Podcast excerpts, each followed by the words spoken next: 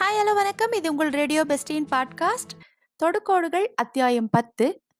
இது வரைக்கும் சக்தியை கல்யாணம் பண்ணிக்கிட்டு சொந்தக்காரங்க வீட்டுக்கு சித்தார்த்தன் அழைச்சிட்டு வந்திருக்கிறாரு.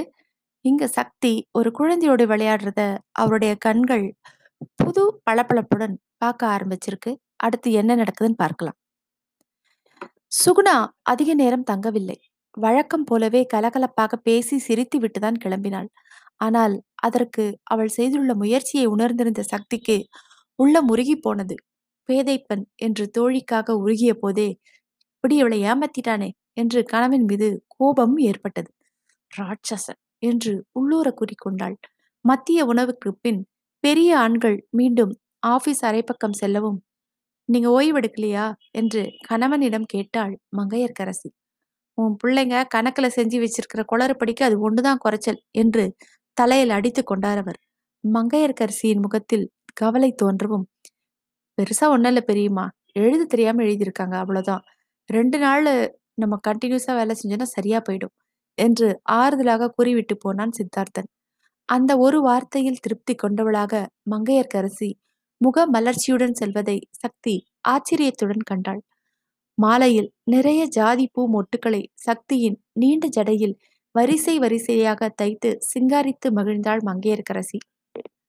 பெரியவர்கள் மனதை நோக விட வேண்டாம் என்று தலையை கொடுத்த சக்திக்கு சித்தார்த்தனை பற்றிய அவளுடைய பேச்சு மிகவும் எரிச்சலாக வந்தது. காட்டிக்கொள்ள முடியாமல் மௌனமாக கேட்டுக்கொண்டிருந்தாள் அவன் அம்மா இங்கதான் ஒரு வருஷம் வளர்ந்தா. எங்களுக்கும் அப்போ பிள்ளைங்கள்லாம் பிறக்கல. அம்மா செத்து போகவும் இங்கதான் நான் என் தங்கையை கூட்டு வந்தேன். ரொம்ப கெட்டிக்காரி. அவளுடைய ஸ்கூல்ல வந்து அவங்க அப்பா சித்துவோட அப்பா பார்த்து ஒரே பிடிவாதமா கல்யாணம் பண்ணிக்கிட்டாரு. வயசு வித்தியாசம் நிறைய இருக்குதுன்னு எனக்கு கவலையா தான் இருந்தது. இருபது வயசு வித்தியாசம். ஆனா கண்மணியும் ரொம்ப பிடிவாதம் பிடிச்சு அவளை கல்யாணம் பண்ணிக்கிட்டா. மனம் ஒத்தி போகும்போது வயசு அழகு அந்தஸ்து எதுவுமே தெரியறதில்ல. பதினேழு பதினெட்டு வருடம் இருக்கும். அவளை போல சந்தோஷத்தோட ஒரு பொண்ணு வாழ்ந்திருக்க மாட்டா. அவ்வளவு ஆசையா பார்த்துக்கிட்டார் சிதுவ கூட அவ சத்த போட்டு ஒரு வார்த்தை சொன்னா அவருக்கு பிடிக்காது. கண்மணி கூட சொல்லுவா ஒரு பிள்ளைய கண்டிக்காம வளர்த்தா கெட்டுடும். அப்படி சொல்லும் போதெல்லாம் அவர் சிரிப்பார். அவ்வளவுதான். கண்மணி செத்த பிறகு வாழும் விருப்பமே இல்லாம ரெண்டே வருஷத்துல அவரும் போயிட்டார். அவ்வளவு அன்பு அவகிட்ட. சில சமயம் சித்துக்கும் அவங்க அப்பாவோட குணம்தான் நான் நினைக்கிறது உண்டு. கோபத்தை லேஸ்ல காட்டுறதில்ல. என்ன சிரிச்சாலும் கடைசியில தான் என்ன நினைக்கிறோமோ அதையே தான் சாதிப்பான். சக்திமா ஒன்ன நினைவுல நல்லா வச்சுக்கோ. கோட்டை கோட்டையா பணத்தோட சின்ன வயசுலயே கண்டிப்பா இல்லாம போயிட்டாங்க. அங்க இங்கன்னு கெட்ட சகவாசத்துல ஒன்னு ரெண்டு தப்பு அவன் செஞ்சிருக்கலாம். ஆனா அவனோட நிலைமையில இன்னொருத்தர் இருந்திருந்தானா முழு கழுதையா போயிருப்பான். இவன் அப்படி இல்ல. சில சமயம் உன்னோட முகத்துல புது பொண்ணுக்கு தேவையான சந்தோஷம் இல்லாத மாதிரி தெரியுதுமா ஊர் உலகத்துல நீ என்ன கேள்விப்பட்டிருந்தாலும் அதெல்லாம் கடந்த காலம். இன்னைக்கு அதனால ஒண்ணுமே இல்லைன்னு ஒதுங்கி வாழணும். கண்மணியோட பிள்ளை அவளை போலவே சந்தோஷமா வாழ்ந்தாதான் எனக்கும் ஆறுதலாக இருக்கும். சித்தார்த்தனுடைய கடந்த கால வாழ்க்கையை எண்ணி தான் சஞ்சலப்படுவதாக அவனுடைய பெரிய எண்ணை நினைப்பதை சக்தி உணர்ந்து கொண்டான். பாவம் இவங்களை ஏன் வீணா வேதனைப்பட வைக்கணும் என்று எண்ணியவளாக அதெல்லாம் ஒண்ணும் இல்ல பெரியத்த. எங்க அம்மாக்கு வேற யாரும் இல்ல. அவங்க தனியா இருப்பாங்களே என்ற நினைப்புல அடிக்கடி மனசு கஷ்டமாயிருது என்றால் சமாதானமாக. ஓஹோ! அதுதானா? சீக்கிரமே பேரன் பேத்தி அப்படி காட்டி அவங்கள இழுத்து உங்க கூட வச்சுக்க வேண்டியது தானே என்று கவலை தீர்ந்த உற்சாகத்தில் சிரித்தாள் மங்கையர்க்கரசி. ஆனால் குழந்தையா? என்று எண்ணிய மாத்திரத்தில் அருவருப்பிலும் அவமானத்திலும் முகம் கன்றி சிவந்து போய் தன் தீர்மானத்தை அடியோடு மறந்து சீ என்று அலறிவிட போகும் அந்த சமயத்தில் அம்மா என்று கூவியபடி மங்கையர்க்கரசியின் இரண்டாவது மகன் வந்தான். தொடுத்தது போக மீதியாக கிடந்த அரும்புகளை தொடுக்கும் பாவனையாக சட்டென்று குனிந்து முகப்பாவனையை மறைத்து சமாளித்தாள் சக்தி. என்னம்மா இது? மணி அஞ்சாவது. டிஃபன் கிஃபன் வேணாவா பசியில உயிர் என்றவன் பேச்சை நிறுத்தி விசிலடித்தான். அண்ணியோட அலங்காரம் சூப்பர்மா. அண்ணனதோ தோ அதை விட அம்மா அன்னிக்கிட்டே டிஃபனை கொடுத்து அனுப்புங்க என்று கூறிவிட்டு ஆபீஸ் அறைக்கு ஓடினான் அவன். அங்கே அவன் என்ன செய்தானோ மங்கையர்க்கரசியிடம் மறுத்து பேச முடியாமல் டிஃபன் தட்டும் காஃபியுமாக சக்தி ஆபீஸ் அறைக்குள் சென்றபோது அங்கே சித்தார்த்தனை தவிர வேறு யாரும் இல்லை. பார்வையால் அவளை பருகியபடி தேங்க்யூ சக்தி என்று தட்டை பெற்றுக்கொண்டான் அவன். அவனை நிமிர்ந்தே பாராமல் பெரியவங்களோட மனசை வேதனைப்படுத்த வேணான்னு தான் நான் எடுத்துட்டு வந்தேன் என்று விட்டேற்றியாக சொல்லிவிட்டு திரும்பினாள் சக்தி. சட்டென்று வழியை மறைத்து நீ உடனே திரும்பி போனா கூட பெரியம்மாவோட மனசு வேதனைப்படும். கொஞ்சம் உட்கார் என்றான் அவன். சக்தி உட்காராமல் ஜன்னல் பக்கம் சென்று வெளியே பார்த்து கொண்டு நின்றாள். தோட்டத்தில் மங்கையர்கரசியின் பேர குழந்தைகள் விளையாடி கொண்டிருந்தன. என் கைய பிடிச்சுக்கோ என்று போட்டி போட்டுக்கொண்டு கொஞ்சம் பெரிய குழந்தைகள் ரமாவுக்கு உதவ முன் வந்ததையும் இப்படிதான் குட்டிக்கரணம் போடணும் என்று தலையெல்லாம் மண்ணாக்கி கொண்டதையும் பார்க்க பார்க்க தெவிட்டவில்லை அவளுக்கு. பின்னிருந்து அவளையே பார்த்து கொண்டிருந்த கணவனை மறந்தே போனாள். சற்று பொறுத்து கதவு தட்டப்படவும் தான் திடுக்கிட்டு போய் திரும்பினாள். பூஜை வேலை கரடி என்று தன்னைத்தானே விளம்பரப்படுத்தி கொண்டு உள்ளே வந்த தம்பி ஒரு கணம் திகைத்து விட்டு என்னன்னா மைசூர் பாக்கு உப்பு சரியில்லையா? என்றான் கிண்டலாக. இயல்பாக சிரித்துக்கொண்டு உப்பு இனிப்பு எல்லாம் சரிதான் வயிற்றுலதான் இடம் இல்ல. மத்தியானம் நல்லா ஹெவியா சாப்பிட்டேன் என்று காஃபியை மட்டும் அறிந்தான் சித்தார்த்தன். சின்னவன் முகத்தில் குறும்பு கூத்தாடுவதைக் கண்டு அதற்கு இடம் கொடாமல் சீக்கிரம் வாங்கடா. கணக்க கொஞ்சம் வேகமா பார்த்து முடிக்கலாம். நீப்பா சக்தி என்று வேலையில் முனைந்தான். பெண்கள் சிற்றுண்டி வேளையில் எல்லார் கவனத்தையும் ஈர்த்து கொண்டு மழலைப்பட்டால் முள்ளே ஓடி வந்தது. பாத்தி பாத்தி பாப்பதத்தா பாப்பதத்தா என்று குஞ்சு குரல்கள் கூவின. கலா சாப்பாடு எடுத்து போடுமா என்று உத்தரவிட்டாள் தாயார். பாப்பா தத்தாவா அது என்ன அத்தை? என்று விசாரித்தாள் சக்தி. ரொம்ப பரிதாபம்மா. பிறவியிலே அவனுக்கு கை கால்லாம் விளங்காது. வயசாயிருச்சு. முடியெல்லாம் நரைச்சி போன பிறகு கூட சின்ன பிள்ளை மாதிரி முட்டி போட்டுட்டு தான் எங்கன்னாலும் போவான். அதனால இதுக்கெல்லாம் பாப்பா தாத்தான்னு சொல்லுதுங்க. என்ன பாவம் செஞ்சானோ பாவம் என்று இரக்கத்துடன் பேசினாள் மங்கையர்க்கரசி பிறவிலே ஊனம்னா பிறக்கும் போது பாவமா செய்ய முடியும். நீங்க சொல்றது சரியில்லைம்மா என்று ஆட்சேபித்தாள் மூத்த மகள் ராதை. எனக்கும் அதே தான் தோணுச்சு என்றாள் சக்தி. அது அப்படி இல்லைம்மா. ஒரு கொலை செஞ்சுட்டு சட்டையை மாத்திட்டா சட்டம் விடுமா? பிறவிகள் எல்லாம் ஆத்மாவுக்கு சட்டை மாற்றுவது போலதான். கடவுள் ரொம்ப கராரா சமீராத. எத்தனை சட்டை மாத்தினாலும் விடாது கணக்கு பார்த்து கரெக்டா கொடுப்பார் என்றாள் அந்த அம்மாள்.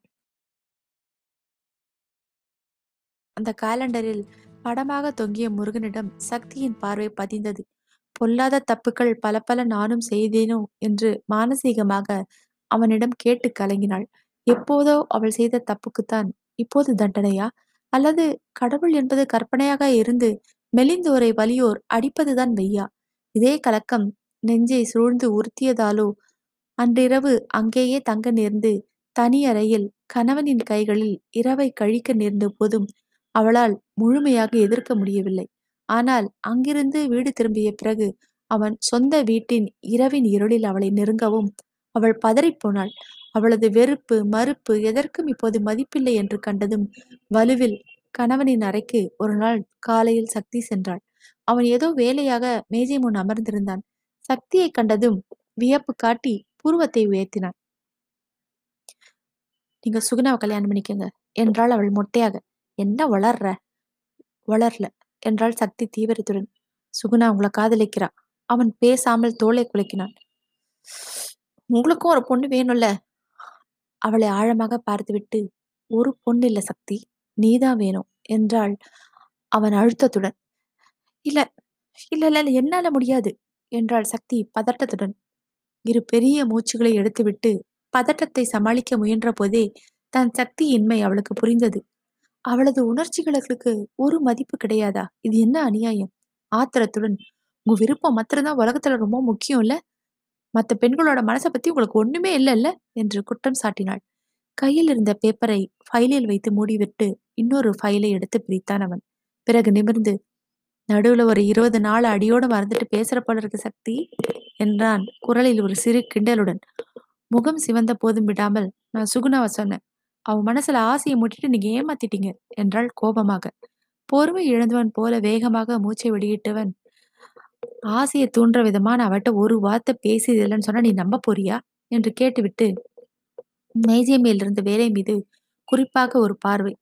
அவள் குறிப்பை பிடித அவளது குறிப்பை பிடிவாதமாக உணர மறுத்து மாட்டேன் மாட்டேன் மாட்டேன் நம்பவே மாட்டேன் நிச்சயமா நம்ப மாட்டேன் நீங்க சுகுணாவை ஏமாத்திட்டீங்க என்று படப்படப்புடன் குரலை உயர்த்தி பேசினாள் சக்தி. ஹிஸ்டீரியா நோயாளி மாதிரி கத்தரணும் என்று அவளுக்கே தோன்றிய போதும் அவளால் எதையும் அடக்க முடியவில்லை. இன்னொரு பெண்ணை பத்தி பேசுற ஒருத்தங்கிட்ட ஆசை எதிர்பார்த்து அவன் ஒரு முட்டாள் தானா எதையோ எதிர்பார்த்து இருக்கிற முட்டாளை பத்தி எனக்கு எந்த அக்கறையும் இல்லை என்றான் அவன் குரல் இருக ஆமா மத்தவங்களை பத்தி உங்களுக்கு ஒரு அக்கறையும் கிடையாதுதான் உங்களுக்கு நீங்க உங்க விருப்பம் மட்டும்தான் முக்கியம். மத்தவங்க எப்படி துடிச்சாலும் அதை பத்தி எள்ளளவு கூட உங்களுக்கு கவலை கிடையாது என்று வேகமாக பேசினால் சக்தி வெறி கண்ட்ரோல் போல கத்தினாள் என்று கூட சொல்லலாம். அவன் வேகமாக எழுந்து இரண்டு எட்டில் அவளை அணுகி அவள் தோலை பற்றினான். தீ சுட்டார் போல துடித்த அவளை இலகுவாக தன் அணைப்பில் நிறுத்தி நைட்டு பகல் இருபத்தி நாலு மணி நேரமும் இப்படியே என்னோட அணைப்பில் நான் வச்சுக்கிறது தான் என்னோட விருப்பம். ஆனால் உன்னுடைய மனசை அனுசரித்து ரொம்ப நேரம் நான் உன்னை விட்டு விலகி இருக்கேன். இதை மறக்காத என்று கூறி விடுவித்து விட்டு திரும்பி போய் தன் வேலையில் ஆழ்ந்தான். சில நாட்களாகவே சக்திக்கு உடம்பில் எத்தனையோ துன்பங்கள். அடிக்கடி கண்களை இருட்டியது. நெஞ்சம் பிசைந்தது. வாய் கசந்து வழிந்தது. பல நாட்களாக சரிவர உண்ணாமல் உறங்காமல் இருந்ததன் பயன் என்று நினைத்தாள். மனதில் இருக்கும் வேதனைகள் போதாதென்று இதுவேரா? என்று எரிச்சல் வந்தது. இந்த எரிச்சல் வேதனை வெறுப்பு எல்லாம் மறந்து போக சித்தார்த்தனுடைய வீட்டில் சக்திக்கு சற்று ஆறுதல் தந்த புகலிடம் அவனது நூலகம்தான். அருமையான புத்தகங்கள் அந்த நூலகத்தில் இருந்தது. அன்று அவளிடம் அகப்பட்டது ராமனின் சிறுபிராயம் கோசலை தன் மணி வயிறு வாய்த்து கோசலை தன் மணி வயிறு வாய்த்தவனே தாளாலோ என்ற வரிகளை படித்தபோது திடீரென்று அவளுக்கு மூச்சு நின்றது. அதிர்ச்சியில் சில நிமிடங்கள் அவளுக்கு சிந்திக்க கூட முடியவில்லை. இந்த வெறுப்பிலும் அருவருப்பிலும் கூட பிள்ளை கனியக்கூடுமா சி சி சி, சி சி, நிச்சயமாக இது இருக்காது. இருக்காது இருக்காது என்று ஜெபம் போல ஆயிர தரம் சொல்லிக் கொண்ட போதும் இல்ல அதுதான் அதுதான் என்பதற்குரிய காரணங்களை அடுக்கி வந்தது அறிவு. தலை சுற்றல் காலை வேளைகளில் குமட்டல் சோர்வு எல்லாவற்றிற்கும் மேலாக நாள் கணக்கு. எத்தனையோ கதைகளில் சிறு அலட்சியத்துடன் படித்தது எல்லாம் இப்போது பூதாகாரமாக நின்று நர்த்தனம் ஆடத் தொடங்கியது. இது குழந்தைதான் என்பது மனதுக்கு தெளிவானதும் கையிலில் முகம் புதைத்து வெகு நேரம் அழுதாள். இதுதான் இந்த வாழ்க்கை. இதுல இருந்து இனிமேல் விடுதலையே இல்லை. இதுல இப்படியா வாழ்ந்து தொலைப்போன்ற சலிப்பில் சற்று நின்றிருந்த கண்ணீர் மீண்டும் பரவலாக ஓடியது. மதிய உணவுக்கு என்று வீட்டுக்கு வருவது சித்தார்த்தனுக்கு வழக்கமில்லை. ஆனால் மாலையில் வீடு திரும்பிய போது மனைவியின் முகம் அவனுக்கு திகைப்பை அளித்தது. முக மலர்ச்சியுடன் மாடன் மனைவியாக அவனை அவள் வரவேற்றது இல்லைதான். என்றாலும் இப்படி கண் சிவந்து கண்ணிமைகள் எல்லாம் வீங்கமலுக்கு என்ன நேர்ந்திருக்க கூடும்? என்ன? என்றான் கவலையோடு. நான் டாக்டரிட போகணும். என்றாள் அவள் மொட்டையாக. கண்களில் கூர்மையும் ஒரு ஆவலும் பரவ எதுக்கு? என்று கேட்டான் அவன். அபார்ஷன் செய்ய என்று வெடித்தாள் சக்தி மீண்டும் கண்ணீர் பெருக. சிறு அமைதிக்கு பின் ஏன் சக்தி? பெத்துக்கிட்டா என்ன? என்றான் அவன் மிக இதமாக. எதுக்கு? எதுக்கு? என்று சீறினாள் சக்தி. அழிவதுக்கா? இல்ல அழிப்பறதுக்கா? எதுக்கு? எதுக்கு? எதுக்கு? என்று சீறினாள் சக்தி. நான் அழிவதுக்கா? இல்ல வேற யாராவது அழிக்கிறதுக்கா? எதுக்கு வாரிசு வேணும்? என்றாள் கொதிப்புடன். அவன் முகம் பாறையாயிற்று. ரெண்டுல ஒன்று பிறந்தாக வேண்டும் என்பதில்ல சக்தி என்று திரும்பினான். எப்படினாலும் எனக்கு இது வேண்டாம் என்றாள் சக்தி தீர்மானமாக. அவள் நிதானமாக மீண்டும் அவள் புறம் திரும்பினான். அவளையே பார்த்து சக்தி நைட்டு பகலமா நான் உனக்கு காவல் இருக்க நேர்ந்தாலும் இந்த குழந்தைய நீ பெத்துக்க தான் போற என்றான் தாழ்ந்த குரலில் மிக தெளிவாக. ஹாய் ஹலோ வணக்கம். இது ரேடியோ பெஸ்டின் பாட்காஸ்ட். நீங்கள் அத்தியாய நிறைவுக்கு வந்து விட்டீங்க. சக்தி இப்பொழுது சித்தார்த்தனுடைய குழந்தையை தன் வயிற்றில் வைத்து கொண்டிருக்கிறாங்க. அவங்க அபார்ஷன் பண்ண போகிறாங்களா என்ன பண்ண போகிறாங்க சித்தார்த்தன் சக்தியை எப்படி சமாதானப்படுத்த போகிறாங்கன்றது அடுத்த அத்தியாயத்தில் நம்ம பார்ப்போம். அது வரைக்கும் உங்கள்கிட்ட இருந்து விடைபெறுவது உங்களுடைய ரேடியோ பெஸ்டி. உங்களுடைய ஃபீட்பேக்களை என்னுடைய மின்னஞ்சலுக்கு நீங்கள் தெரியப்படுத்துங்க. உங்களுக்காக உங்கள் ரேடியோ பெஸ்டி காத்திருக்கிறேன். நன்றி.